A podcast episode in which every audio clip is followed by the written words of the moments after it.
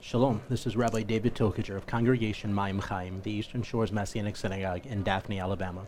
I want to thank you for taking the time to listen to this podcast of our message from Shabbat service.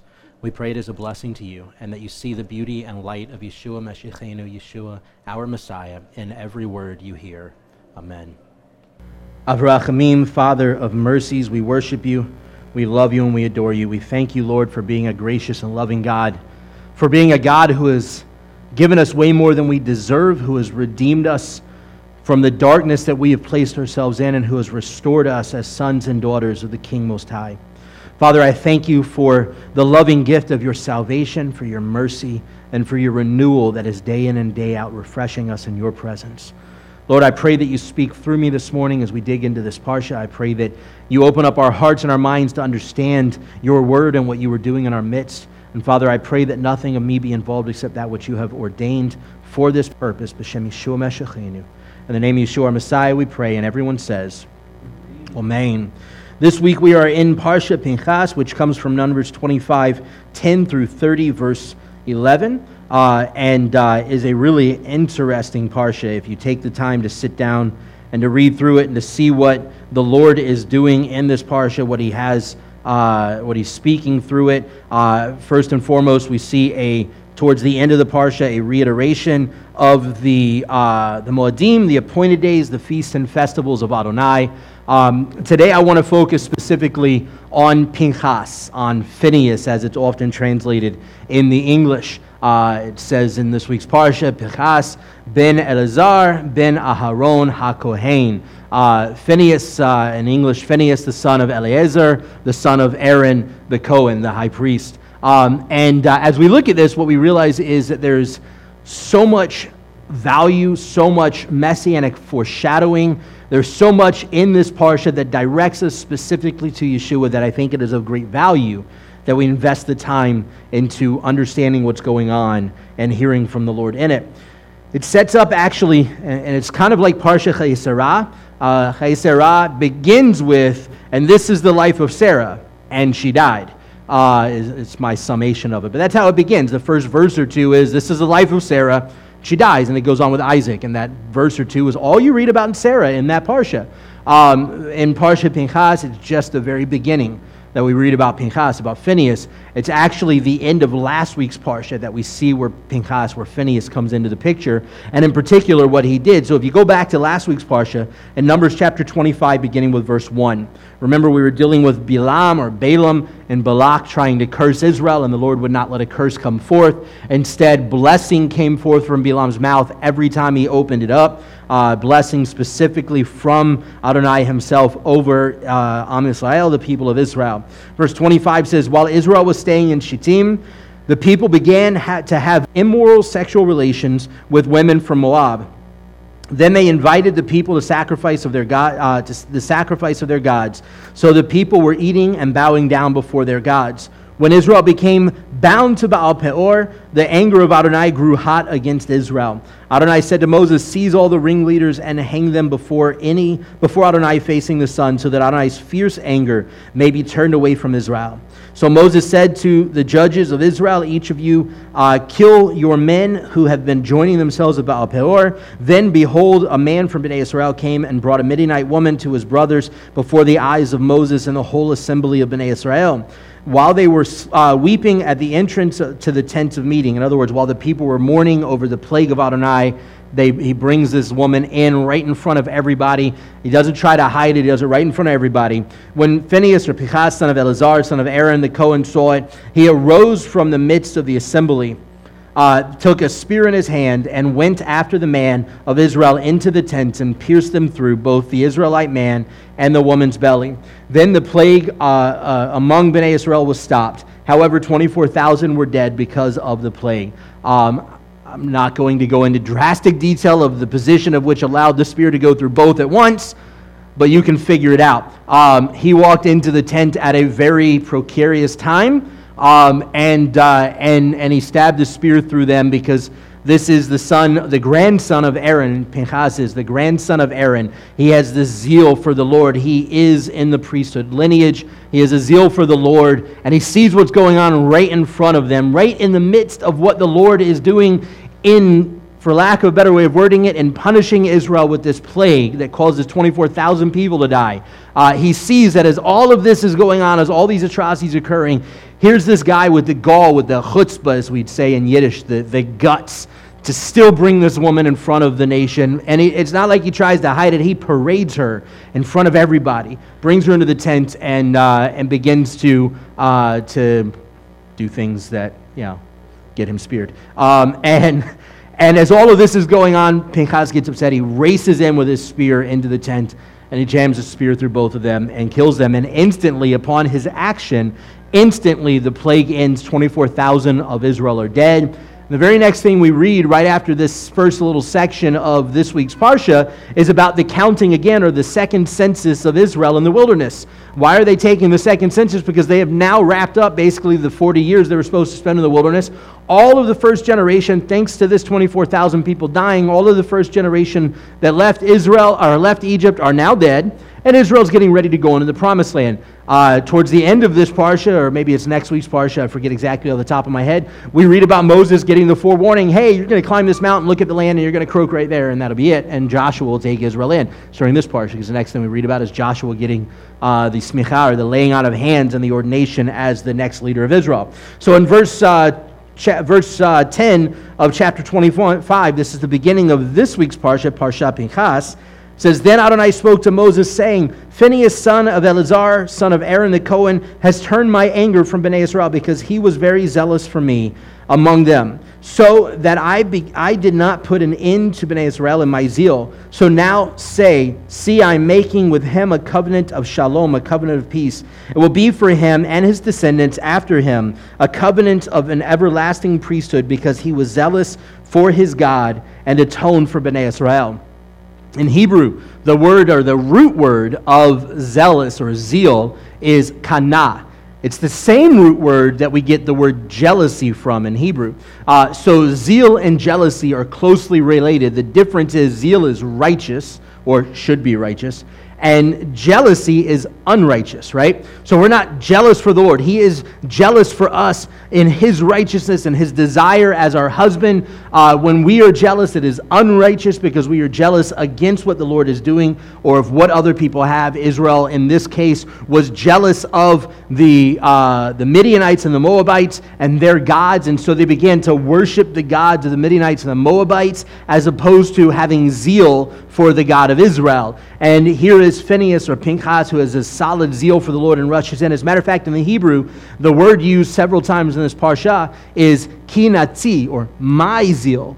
And it's used once here in verse, uh, um, uh, where are we at? In verse 11, towards the end, it says, so, so, that I did not put an end, to, I'm sorry, the beginning of it, my anger from Bnei Israel, he turned my anger away from Bnei Israel because he was very zealous for me among them, so that I did not put a, uh, an end to Bnei Israel in my zeal. So the word there in Hebrew is kenati, which is my zeal. But then when we get to the end of the Parsha, and he says, uh, or the end of the section, it says, because he was zealous for his God and atoned for Bnei Israel. The word again there is kenati, uh, is that idea of my zeal. He had my zeal, the Lord's zeal was upon, uh, upon Phineas, upon Pinchas. This was not just him going and killing somebody because what they were doing was wrong. He was going and stopping the nation of Israel from continuing to fall down this path of offering their lives in worship before the Baalim, or in particular before Baal Peor. Um, if you know, if you pay attention to Acts 15, uh, one of the four things in, when the disciples are trying to figure out how to handle Gentiles and what Gentiles should do in the body of Messiah as believers and whether they should honor Torah or not, and so on and so forth, they said we need to start with four issues. And those four issues are do not eat blood, do not eat foods that were strangled to death, do not eat uh, uh, foods offered to idols, and do not commit fornication. Right? Those are the four things that the disciples said we got to start here. We'll figure out everything else later. We've got to start here. Why do they start there? They start there because These are people, these Gentiles in the first century, people coming out of paganism into a new form of worship. And in paganism, sleeping with temple prostitutes, much like what we see in Parsha Pinchas, is very much a part of their worship. And we see it. It says that, that Midian brought these women, the women of Moab, in front of Israel, and they began to lay with them and worship before their gods. They were having sex with these women to worship the Baal Peor, to worship the Baalim, the gods of the nations around them, rather than serving with full heartedness the Lord of Israel. Much like the sin of the golden calf, in which they had a huge orgy around the golden calf. They were worshiping this idol like all of the nations worship their idols. And there was this realization, uh, and is a realization, of the connectivity between uh, uh, sexuality outside of a healthy biblical relationship and the rest of the world's mentality of uh, paganism and, and turning our hearts away from the Lord. And if we look at sex and the way it's handled today, very often it is handled as though it itself is an idol. Um, and that's very problematic, and we end up causing all kinds of problems, and there's all kinds of messed up people in this world because of it. And so, what we see here, as we're looking at this parsha, is that Pinchas stops this plague that's about to slaughter the nation of Israel. And had he not stopped it, it would have just kept going until somebody did. Um, and it took the righteous actions of a man with a zeal and a hunger for the Lord to stop it. And immediately upon this plague stopping, God commands a census of Israel, and the census is to figure out how many are left, and in particular, that all of the first generation are gone. It says in verse 12, So now say, See, I am making with him a covenant of shalom. It will be for him and his descendants after him a covenant of everlasting priesthood. Uh, Phineas, Pinchas, the tradition tells us that he was actually born before the covenant, the Aaronic covenant of the priesthood was made. So, although he is in the lineage of Aaron, he is not, at this point, tradition says he was not actually part of the priesthood covenant of Aaron because he was born after the covenant, uh, I'm sorry, before the covenant was made, and he wasn't born of the firstborn of Aaron, so he couldn't have been the high priest. Uh, and so this is an action, they say this is an action that actually connects him into the priesthood uh, eh, by covenant, just like those that were priests are set up for priests before him. But aside from that, what we also know is that Eleazar, his father, marries the uh, daughter of uh, uh, Yitro, of Jethro. So he marries a woman who is not of Israel. So he is the son of an Israelite, or in particular, a priest of Israel, and a bride of the nations or a person of the nations. So, because he is not uh, purely a uh, Aaronic descendant,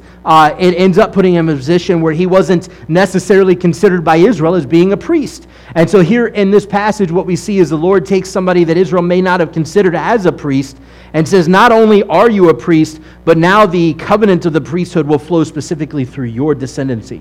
Still in an Aaronic order, he is a descendant of Aaron, but instead of it going through any other Aaronic order lineage, it goes specifically through Pinchas, through Phineas's lineage, and it's a covenant of an everlasting priesthood, of an eternal priesthood one that will never end. And then we look back just a little bit before that. He says, I'm making a covenant of shalom, a covenant of peace with you.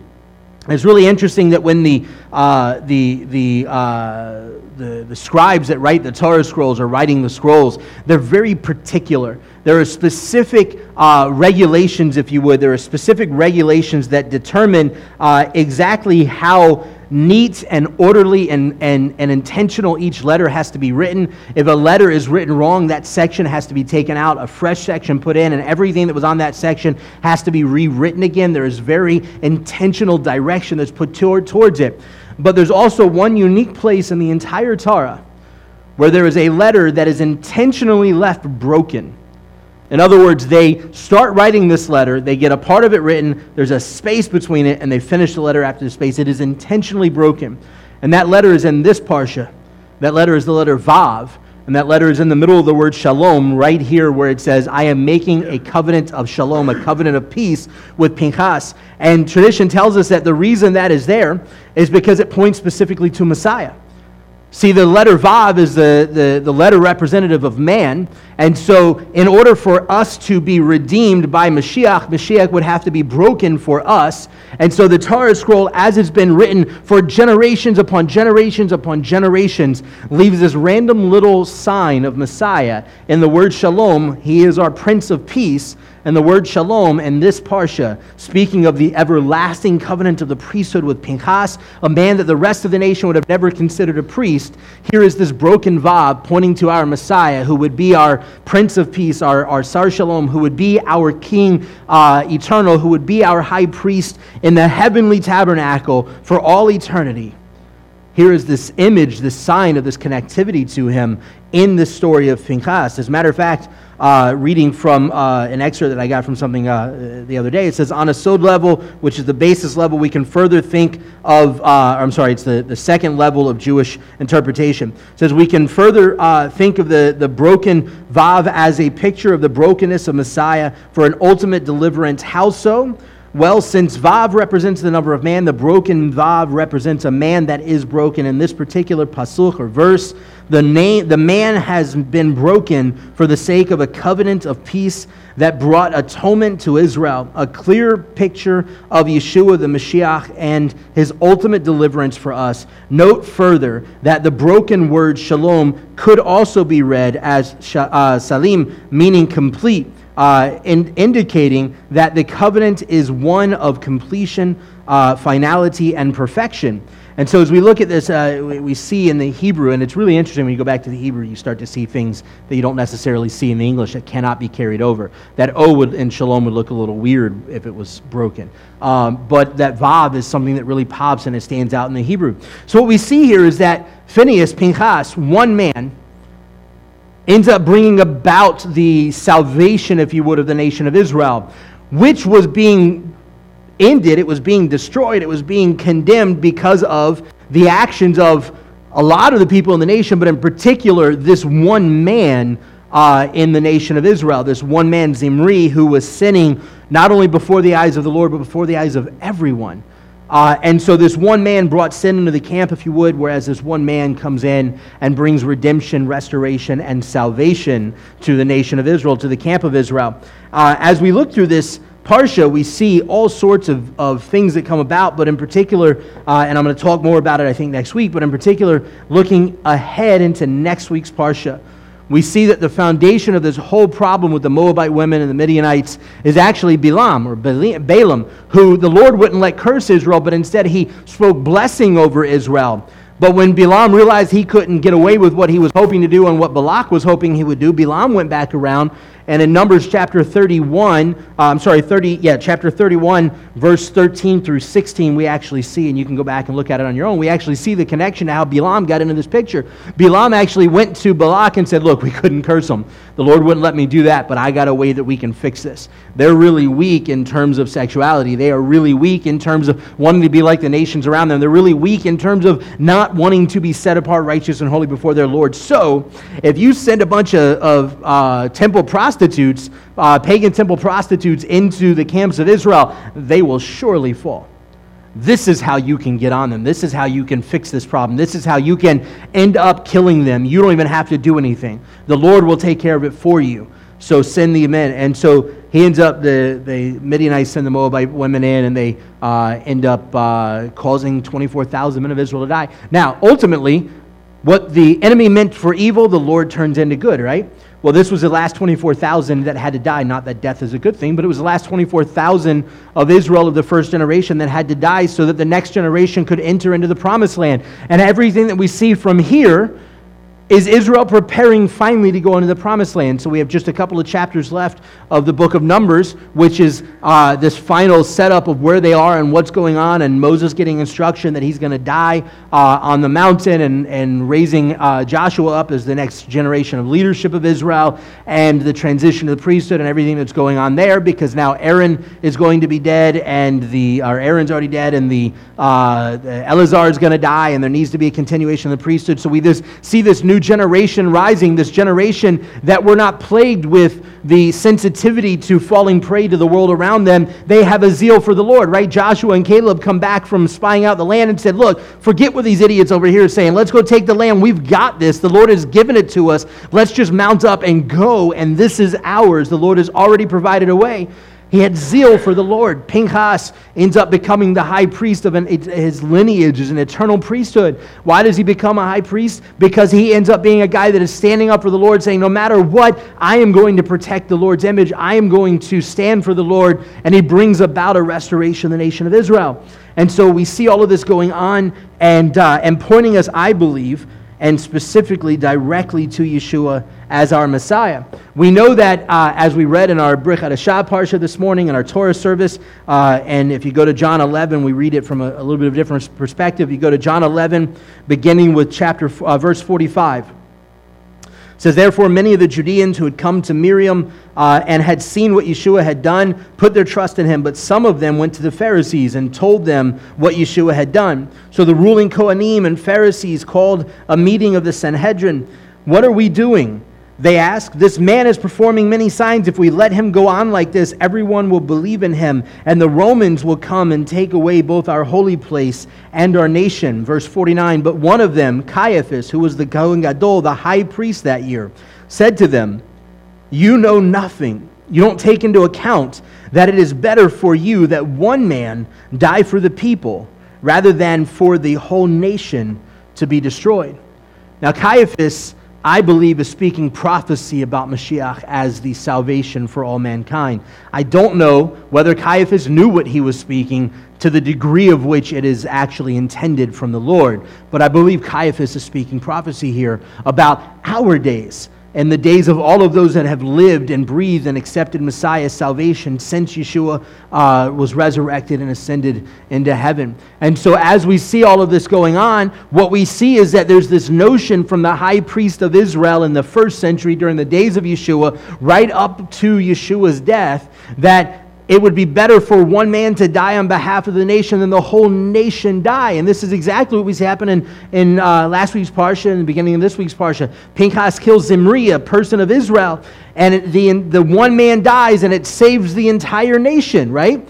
Because of this one man's sin, the nation was in uh, dire distress. It was because of a lot of sins, but in this case, we're looking at this one man. Because of this one man's sin, the entire nation was in a lot of distress. Yet here comes one man, Pinchas, who destroys him, who kills him. And the death of that one man brings about salvation for the whole nation rather than the whole nation being destroyed because of it. Imagine had nobody done anything to Zimri what would have happened because he was doing this intentionally before the Lord, before Israel, before everyone. He wanted everyone to see how despicable he was going to act. What do you think the Lord would have done? Do you think it would have just been a passive situation? No, the Lord would have taken action even more than he already had. And so, what we see in John 11 is this connection to Yeshua as a Pinchas type of Messiah, Pinchas being a foreshadowing of Yeshua, bringing about this very specific salvation for Israel. Verse 12 of Romans chapter 5 says So then, just as sin came into the world through one man and death through sin, and the same way death spread to all men because all sinned. For up until the Torah, sin was in the world, but sin does not count as sin when there is no law. Nevertheless, death reigned from Adam until Moses, even over those who had uh, not sinned in a manner similar to the violation of Adam, who was a pattern of the one to come, who's a pattern of Messiah. But the gracious gift is not like the transgression, for if many died because of the transgression of one man, how much more did the grace of God overflow to many through the gift of one man, Yeshua the Messiah?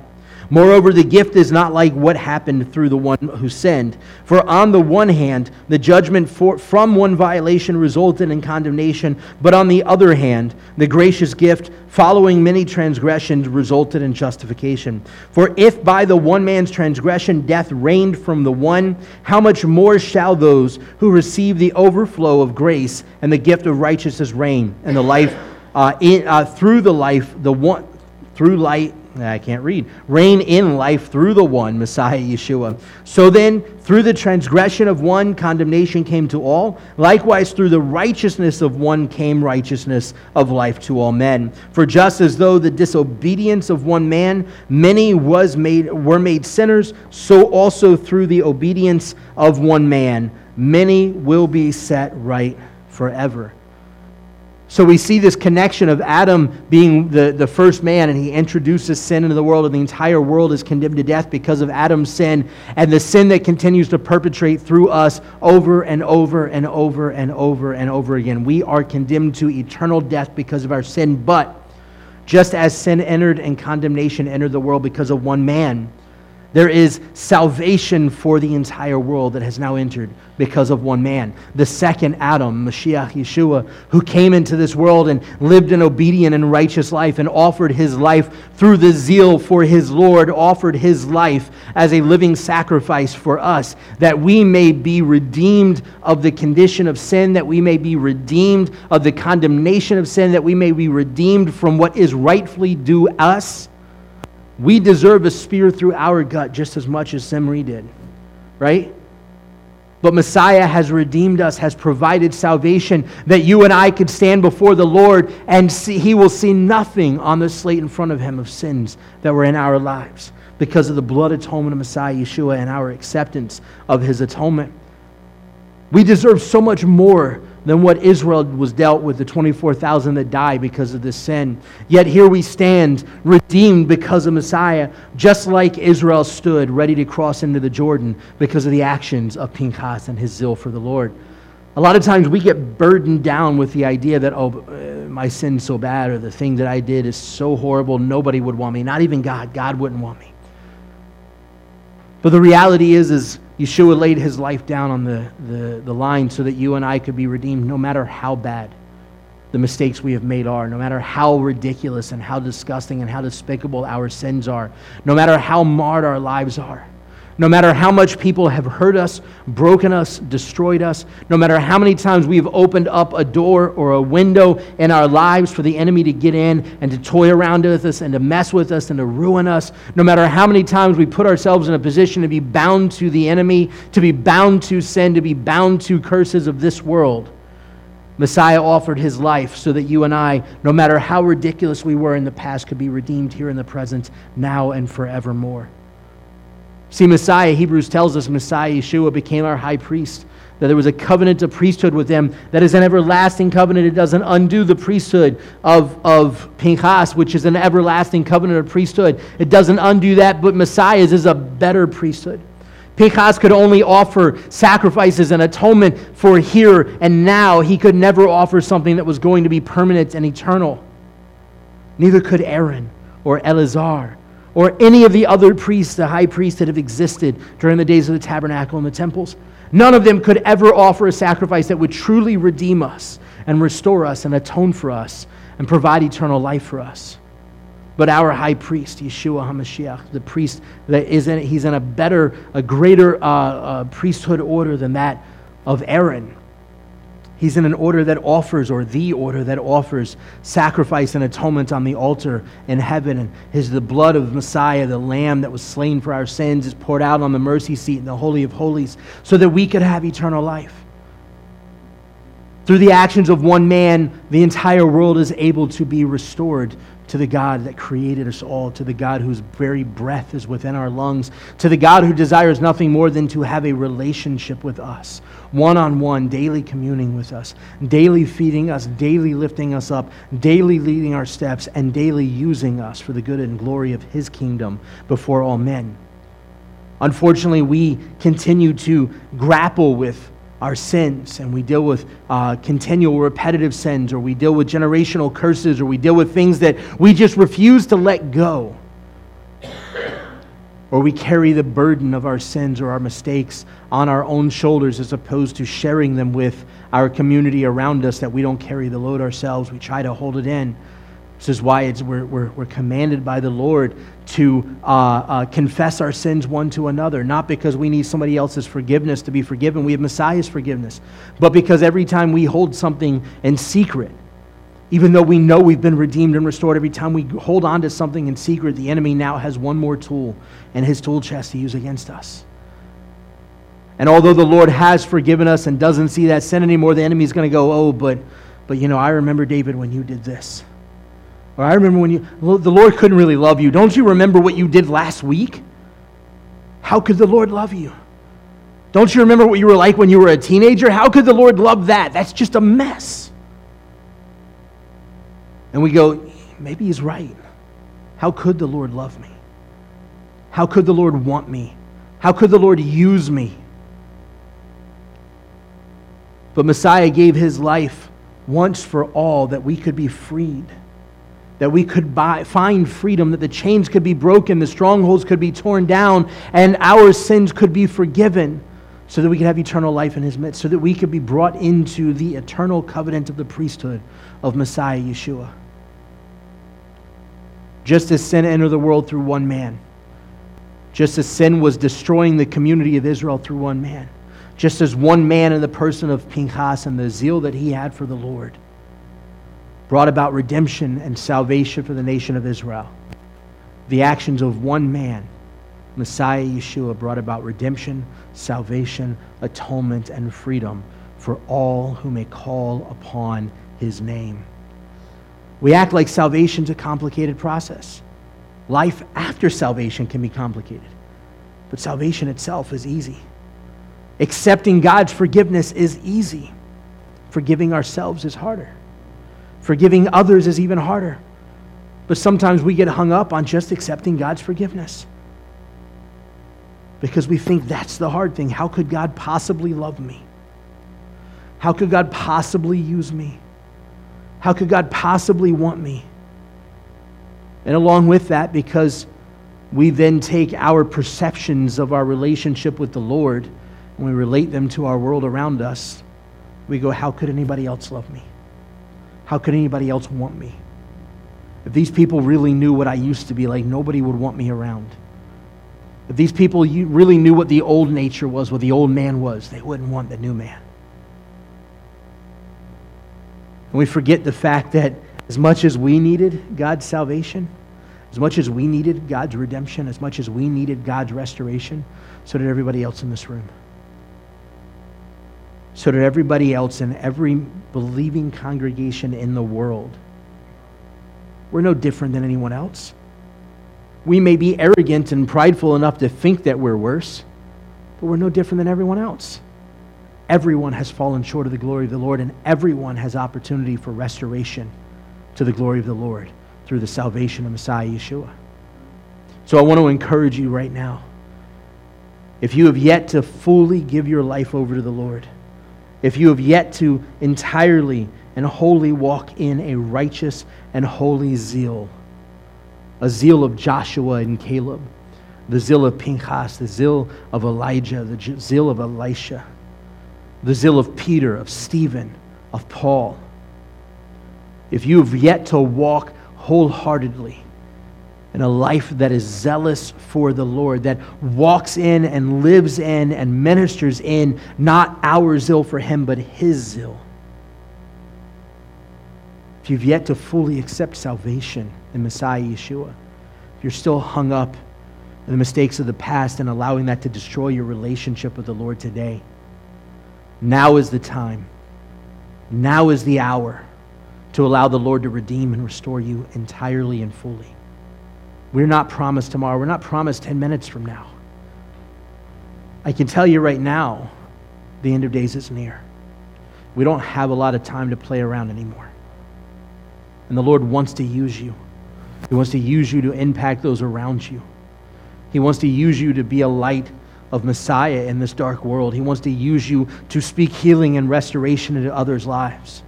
He wants to use you through the power of his Ruach HaKodesh to change the world. But we've got to be willing to give him our all. We've got to be willing to tell the enemy to screw off and leave us alone because we are bought by the blood of the Lamb and he has no ground and no authority and no rule in our lives. And we've got to walk in that faithfully. Amen. Av HaRachamim, Father of mercies, we worship you, we love you, and we adore you. Father, I thank you that you give us examples like Pinchas and Joshua and Caleb of what it means and what it looks like to have a passion and a zeal for you, to walk in the Lord's zeal. Father, I thank you that you give us examples throughout Scripture of men who were willing to stand up for you, of women who were willing to stand up for you, of people who were willing to lay aside our humanity to focus on the divine reality of your presence in our lives. Father, I pray that you inspire and encourage each one of us in the power of your Ruach HaKodesh to take these examples to heart, to realize that if you could forgive and minister through Paul, you can forgive and minister through us. That if you could forgive and minister through men like Peter, who denied you all the way up to your death, that you can forgive and minister through us. That if you can forgive and minister men like Elijah, who saw might and wonder of your hand flow through his life, yet when one enemy stood up against him, cowered and hid in fear. Father, you can use us. Raise us up as an army, Lord. Raise us up as the army whose master, whose king, whose leader is Yeshua HaMashiach, the lion of Judah. Raise us up as an army ready to go to battle for the world around us to see Messiah come forth and touch their hearts and our lives. Raise us up as an army prepared to defend and protect your name before all men. Father, raise us up as an army that will not cower down, that will not hide, that will not be ashamed of who we are in you, but an army who is zealous for you, who is zealous for your kingdom, who is zealous for your victory in our lives and the lives of every single person we come into contact with. B'Shem Yeshua Mashiachenu. In the name of Yeshua our Messiah, we pray, and everyone says, Amen.